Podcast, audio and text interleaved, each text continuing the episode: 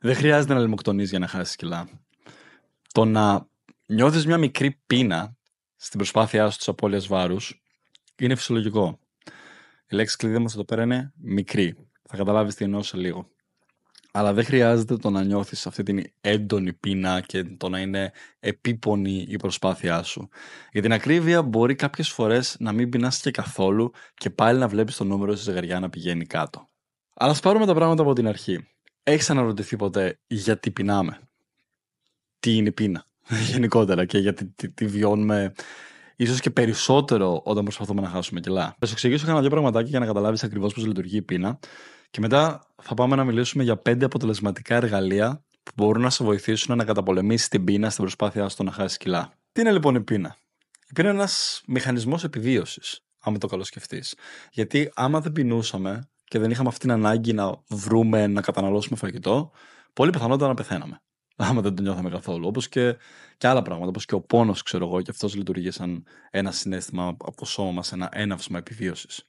Το ίδιο είναι και η πείνα. Προφανώς τώρα θα μου πεις, ναι, βγάζει νόημα, αλλά γιατί πεινάω πολύ περισσότερο όταν προσπαθώ να χάσω κιλά; Κοίτα τώρα να δεις τι γίνεται εδώ πέρα. Υπάρχει η εξέλιξη, η ανθρώπινη εξέλιξη μέσα στα χρόνια, τα τελευταία κάτι χιλιάδες χρόνια, η οποία μπορεί νοητικά και βάσει κουλτούρας να έχουμε εξελιχθεί σε ένα χι βαθμό που είμαστε τώρα.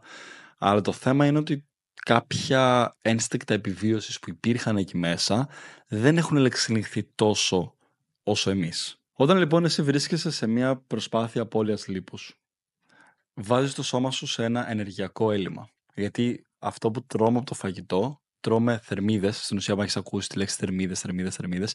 Οι θερμίδες είναι μονάδα μέτρησης της ενέργειας στο φαγητό. Μετράμε στην ουσία μέσα στις θερμίδες την ενέργεια που υπάρχει στο φαγητό. Και αυτή την ενέργεια τη χρειάζεται το σώμα σου για να επιβιώσει απλά, για να κάνει τις καθημερινές δραστηριότητές του, να αθληθεί και οτιδήποτε. Ξοδεύει δηλαδή το σώμα σου ενέργεια, όπως το αυτοκίνητό σου ξοδεύει βενζίνη, ξέρω εγώ, για να κινηθεί. Είναι το καύσιμο της ενέργειάς του. Για μας είναι η τροφή.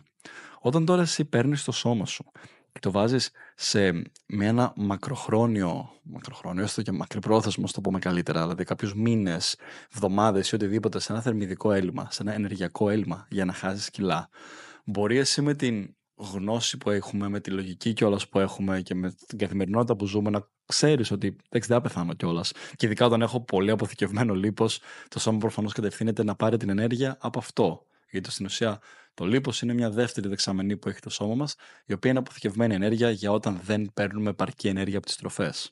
Οπότε μπορεί με τη λογική να το κατανοήσει αυτό, αλλά το σώμα σου το εκλαμβάνει σαν θα πεθάνω. Για εβδομάδε, ο host μου, το σώμα μου, δεν παίρνω την ενέργεια που χρειάζεται για να ζήσω, για να κάνω τις καθημερινές μου δραστηριότητες και κατευθύνομαι συνέχεια να ξοδεύω την ε, αποθηκευμένη ενέργεια που έχω, το λίπος δηλαδή. Οπότε θα πεθάνω.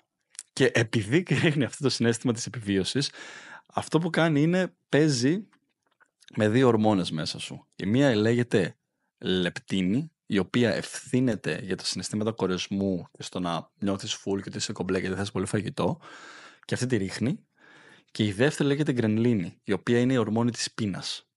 Και αυτή την αυνεβάζει στα ύψη.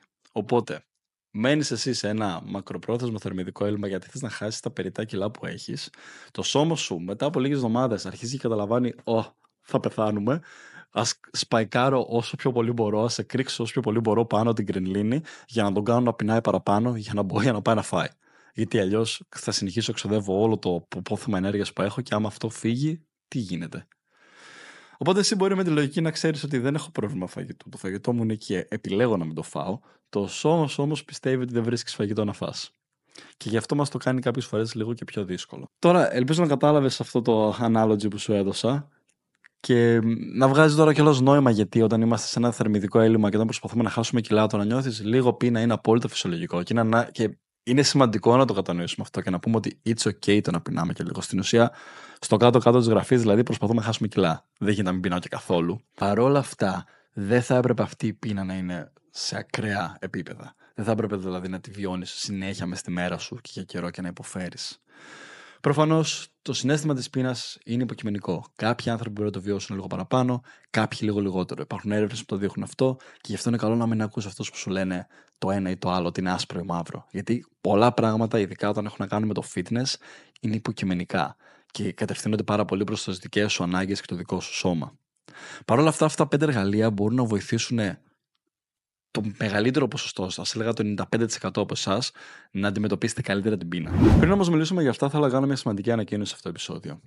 Θέλω να κάνω βασικά μια δέσμευση με εσάς που θα το ακούσετε. Να δεσμευτώ εγώ με αυτό που θα πω. Γιατί ένα χρόνο ακριβώς πριν είχα πάρει την απόφαση να κάνω το πρώτο μου fitness challenge. Βλέπουμε πάρα πολλά fitness challenges εκεί έξω. Έχω δει πάρα πολλές τρύπες που έχουν αυτά τα fitness challenge και ήθελα για πρώτη φορά να βγάλω ένα fitness challenge το οποίο να είναι real.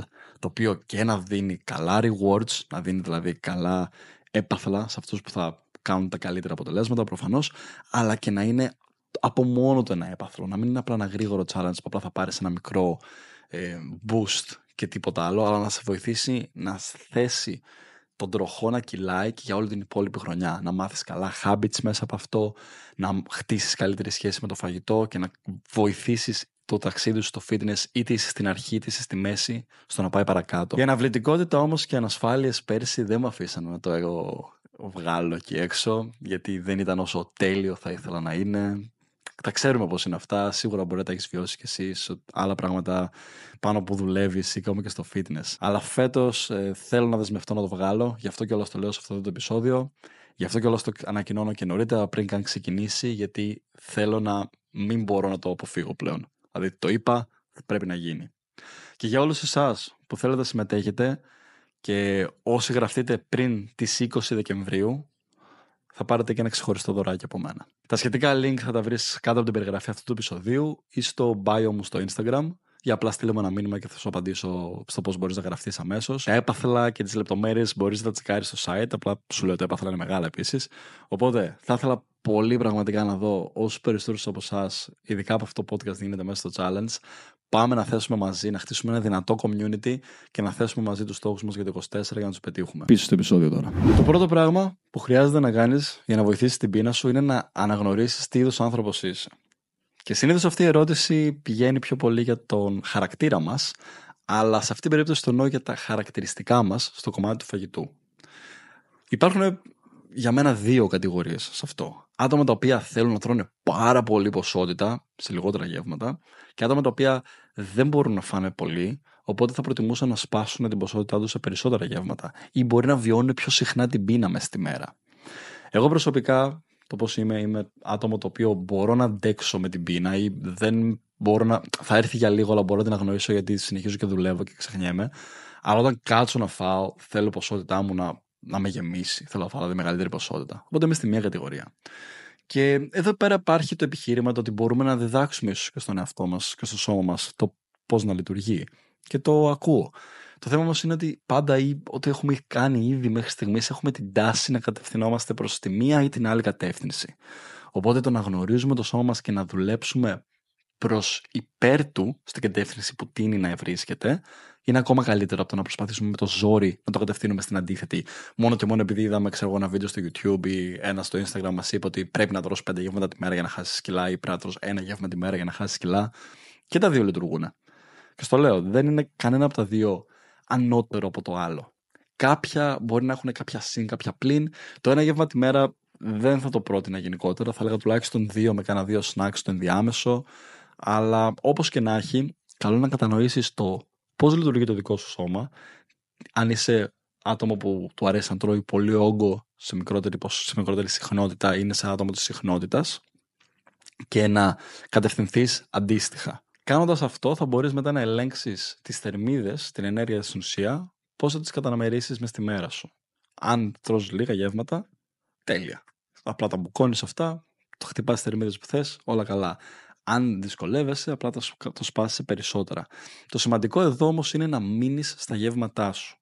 Πολλές φορές άτομα που είναι της συχνότητας προσπαθούν να κάνουν τον όγκο, δεν τα καταφέρουν και επειδή έχουν αυτό το έναυσμα της πείνας συνέχεια, καταλήγουν να τσιμπολογάνε μες στη μέρα τους. Και αυτό το τσιμπολόγημα είναι όπως σε κάνει να βάζει κιλά. Πραγματικά σου μιλάω, έχοντας δουλέψει με μερικά εκατοντάδες πλέον άτομα πάνω στο κομμάτι της απώλειας λίπους, το πιο βασικό λάθος, εισαγωγικά, το πιο βασικό εμπόδιο που συναντάνε οι άνθρωποι δεν είναι τα βασικά τους γεύματα, αλλά είναι το τσιμπολόγημα. Και αν μπορέσεις να το περιορίσεις κάνοντας περισσότερα γεύματα που να σε χορταίνουν, ούτως ώστε το σώμα σου να μην έχει το έναυσμα του τσιμπολογήματος μετά, έχεις γλιτώσει από πραγματικά από το δυσκολότερο εμπόδιο στο δρόμο σου. Και ακόμα σημαντικότερο, τα σνακ σου μέτρατα σαν ένα μίνι γεύμα ή σαν ένα σνακ. Δηλαδή κάντα εν γνώση σου. Μην αφήσεις απλά να τσιμπήσεις ένα μπισκοτάκι καθώς περπατάς στην κουζίνα. Πες τώρα κάθομαι να φάω σνακ και θα φάω αυτό το σνακ μου. Αυτό είναι η ποσότητα του σνακ μου. Τέλος. Δεύτερο point που έρχεται λίγο διαδοχικά επίσης με το πρώτο και μπορεί να σου ακουστεί λιγάκι αντιφατικό αυτό. Είναι ότι να αυξήσεις την ποσότητα στα γεύματά σου. Ξέρω πολλές φορές όταν σκεφτόμαστε δίαιτα, πάντα οι άνθρωποι το μυαλό τους πάει στην αφαίρεση. Πώς να αφαιρέσω αυτό, πώς να κόψω αυτό από τη ζωή μου, πώς, πώς, πώς. Αλλά αρκετές φορές το πρόβλημα βρίσκεται όχι στην αφαίρεση, αλλά στην πρόσθεση. Μείνε μαζί μου, θα καταλάβεις τι εννοώ. Να προσθέσεις όγκο χωρίς να προσθέσεις θερμίδες κάποιες φορές μπορεί να βοηθήσει ή να προσθέσεις λιγότερες θερμίδες και περισσότερο όγκο. Όπως και να έχει. Πώς μπορείς να το κάνεις αυτό, απλά προσθέτοντας μερικά λαχανικά στο πιάτο λίγη μια σαλάντα σαν side. Προσθέτεις φαγητό στο γεύμα σου χωρίς να προσθέσεις πολλές θερμίδες ή απλά να αλλάξεις την, την αναλογία στο πιάτο σου. Να αυξήσεις λίγο την ποσότητα της πρωτενη, να αυξήσεις λίγο την ποσότητα των λαχανικών, άμα υπήρχαν, και να μειώσεις την ποσότητα των grains, να μειώσεις την ποσότητα των λιπαρών, ή να χρησιμοποιήσεις λιγότερα λιπαρά, να αυξήσεις παραπάνω το φαγητό. Θες να πιάσεις το φαγητό περισσότερο χώρο στην ουσία στο στομάχι σου, χωρίς όμως να αυξάνει το νούμερο των θερμιδών για να το επιβαρύνει. Με αυτόν τον τρόπο μπορεί να σε κρατήσει χορτάτο για περισσότερο. Να αυξήσεις τις φυτικές ίνες, άμα δεν υπάρχουν στο πιάτο σου, με οποιοδήποτε τρόπο και γενικά μέσα στη μέρα σου.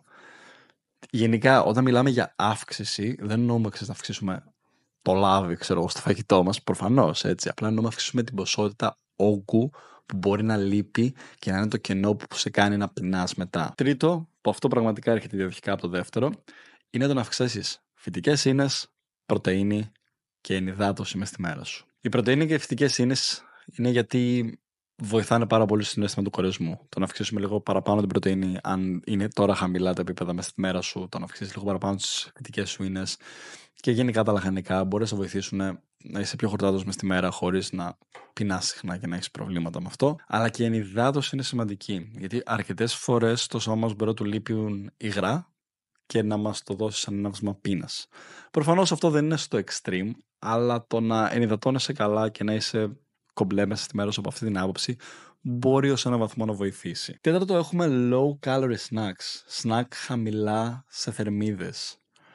Πραγματικά αυτό είναι από τα μεγαλύτερα hack στην προσπάθεια απώλειας βάρους. Γιατί πολλοί άνθρωποι προσπαθούν να αποβάλουν τελείως τα snack από τη ζωή τους και συνειδητοποιήσει ότι δεν είναι και τόσο ρεαλιστικό. Και ότι και στην τελική, οκ, ναι, θέλω να χάσω κιλά, αλλά θέλω να μην μπορώ να ξαναφάω μπισκότα, πατατάκια, κάτι τέτοιο ποτέ στη ζωή μου για να μπορώ να τα κρατήσω. Οπότε δεν είναι η λύση αυτό. Η λύση είναι να μάθεις πώς να τα μπαλανσάρεις. Αλλά στην προσπάθεια της απώλειας βάρους, γιατί μετά μπορείς να ξαναφάς και τα κανονικά, αλλά στην προσπάθεια της απώλειας βάρους είναι σημαντικό να βρεις σνακ τα οποία δεν έχουν. Είναι, είναι, έχουν την ίδια γεύση ή παρόμοια γεύση, αλλά δεν έχουν τις ίδιες θερμίδες με τα σνακ που έτρωγες. Α πάρουμε για παράδειγμα τα πατατάκια. Μπορείς να πάρεις πατατάκια που είναι 50% λιγότερο λίπος που έχουν λιγότερα λιπαρά μέσα. Ή τα φουρνιστά ή κάποιο άλλο αντίστοιχο το οποίο θα σε γλιτώσει από θερμίδες αλλά θα σου επιτρέψει να φας όγκο. Γιατί εδώ είναι που βρίσκεται το, το παιχνίδι. Το αν η ίδια σακούλα, ας πούμε 50 γραμμάρια πατατάκια, με 50 γραμμάρια πατατάκια, το ένα έχει 50% λιγότερα λιπαρά. Σημαίνει ότι το ένα θα έχει περίπου γύρω στις 35% λιγότερες θερμίδες από το άλλο γιατί τα λιπαρά είναι και το πιο μεγάλο σε... Γιατί τα λιπαρά είναι το μεγαλύτερο, ο μεγαλύτερος παράγοντας της θερμίδας στις σακούλες με αυτά snacks. Οπότε αυτομάτως σου επιτρέπει να φας την ίδια ποσότητα γλιτώνοντας, ξέρω εγώ, 100 θερμίδες στο σακουλάκι. Ή ακόμα καλύτερα να φας και λίγο παραπάνω για να τα ισοσταθμίσεις. Αλλά αυτό σε κάνει πολύ χορτάτο, οπότε μπορεί να μην ξαναφάς άλλο snack μετά, γιατί είσαι ικανοποιημένος μόνο από αυτό. Παγωτά. Υπάρχουν παγωτά χαμηλά θερμίδες, παγωτά τύπου και τέτοια τέλειο. Το ίδιο ισχύει και για κάποια γλυκά. Και το πέμπτο μας point, το ίδιο ισχύει και για τα υγρά, που είναι πάρα πολύ σημαντικό. Θες να πίνεις το αγαπημένο σου αναψυκτικό. Πλέον σχεδόν σε όλα τα αναψυκτικά υπάρχει το zero, zero calorie alternative. το 0 σε θερμίδες, το Zero που ξέρουμε, Coca-Cola Zero για παράδειγμα, Sprite Zero, έχουν βγει πάρα πολλά αντίστοιχα. Δεν χρειάζεται να στερηθείς για πάντα το αγαπημένο σου αναψυκτικό. Απλά άλλαξε το. Υπάρχουν stevia πλέον based αναψυκτικά. Το να κατευθυνθείς προς τα εκεί το ίδιο ισχύει και για άλλα, για σιρόπια, ξέρω εγώ, άμα πίνεις στον καφέ σου ή οτιδήποτε άλλο μπορεί να σου αρέσει. Πλέον υπάρχουν πολλές επιλογές με τα γλυκαντικά, τα οποία γλιτώνουμε θερμίδες από τη ζάχαρη. Δεν είναι ανάγκη το τι θα στερούμε και το τι θα φερώ συνέχεια, αλλά ότι θα προσθέσω ξανά. Το να προσθέσω δηλαδή στη ζωή μου αυτές τις εναλλακτικές για να με κάνω να μην υποφέρω και να μπορώ να καταναλώνω και αυτά που θέλω, να μπορώ να με γλιτώνω από τη λιγούρα που μπορώ, μπορεί να προκύψει μετά Επίσης, πάνω σε αυτό, έρευνες έχουν δείξει ότι άνθρωποι στην προσπάθειά τους να χάσουν λίπος, που καταναλώνουν ε, γλυκαντικά εναλλακτικά της ζάχαρη, έχουν λιγότερες πιθανότητες να έχουν sugar cravings στην ουσία, λιγούρες για ζάχαρη, μετέπειτα μες στη μέρα τους. Και είναι λογικό άμα το σκεφτείς, γιατί προσφέρεις στο σώμα σου αυτή την, την ανάγκη που μπορεί να έχει κάποιες φορές για κάποιο γλυκό. Το ίδιο ισχύει για τα αλμυράς σνακ, αμέσω των αλμυρών, όπως είμαι και εγώ γενικά, ε, μου ήταν πολύ δύσκολο παλιότερα που έκανα δίαιτες να μην έχω κανένα ψηλό πατατάκι να μαντσιλιάζω, ξέρεις λίγο να τσιμπάω και αυτά όταν βλέπεις κάτι. Πλέον δεν το έχω τόσο σαν ανάγκη. Είναι ανάλογα, έρχεται και φεύγει. Αλλά παλιότερα το ήθελα πάρα πολύ. Και το να προσπαθώ απλά να μην τρώω καθόλου συνειδητοποίησε ότι μπορούσα να το κρατήσω, αλλά δεν το ευχαριστιόμουν τόσο. Όταν όμως βρήκα αυτές τις εναλλακτικές στα pop chips, ξέρω εγώ, που ήταν πραγματικά είχαν το 1 τρίτο από θερμίδες από ό,τι είχαν τα κανονικά πατατάκια. Έτρωγα περίπου ένα σακουλάκι τη μέρα ή μέρα παραμέρα, χωρίς καμία τύψη και χωρίς κανένα ανησυχώ ότι αυτό μπορεί να μου βάλει κιλά. Και κάτι αντίστοιχο μπορείς να κάνεις εύκολα και εσύ σε αυτό που σου αρέσει εσένα, να βρεις την εναλλακτική λύση του σνακ, του πιωτού, του οτιδήποτε, ούτως ώστε να μπορέσεις να συμβιβαστείς με τον εαυτό σου. Το ότι δεν το κόβουμε τελείως, αλλά καταναλώνουμε αυτό. Και μετά από καιρό το συνηθίζεις κιόλας και σου αρέσει. Και μπορεί να μην θες ξανά καν να πας πίσω στο άλλο. Αυτά για το σημερινό επεισόδιο. Σαν highlights θα σου πω δύο πράγματα για να στα επενθυμίσω. Είναι ένα, περισσότερος όγκος, λιγότερες θερμίδες. Και δύο, να βρεις καλές εναλλακτικές εροφήματα και snack, τα οποία έχουν πάλι ξανά λιγότερες θερμίδες, ώστε να μην τα στερήσει τελείως, αλλά να μην σε βγάζουν εκτός από στόχο σου. Να σα υπενθυμίσω επίσης για το challenge. Πραγματικά θα χαρώ αρκετούς από εσάς να τους δω μέσα σε αυτό. Ε, άμα έχεις κάποια πορεία ή δυσκολευτείς κάπως με τη διαδικασία, στείλει μου μήνυμα ή αλλιώς απλά κάνε κλικ, δες στο site, δες στα έπαθλα, δες πώς θα είναι και άμα σε ενδιαφέρει απλά μπες. Σε ευχαριστώ που έγραψε μέχρι αυτό το σημείο το επεισόδιο μαζί μου και όπως πάντα θα τα πούμε στο επόμενο. Τσαου.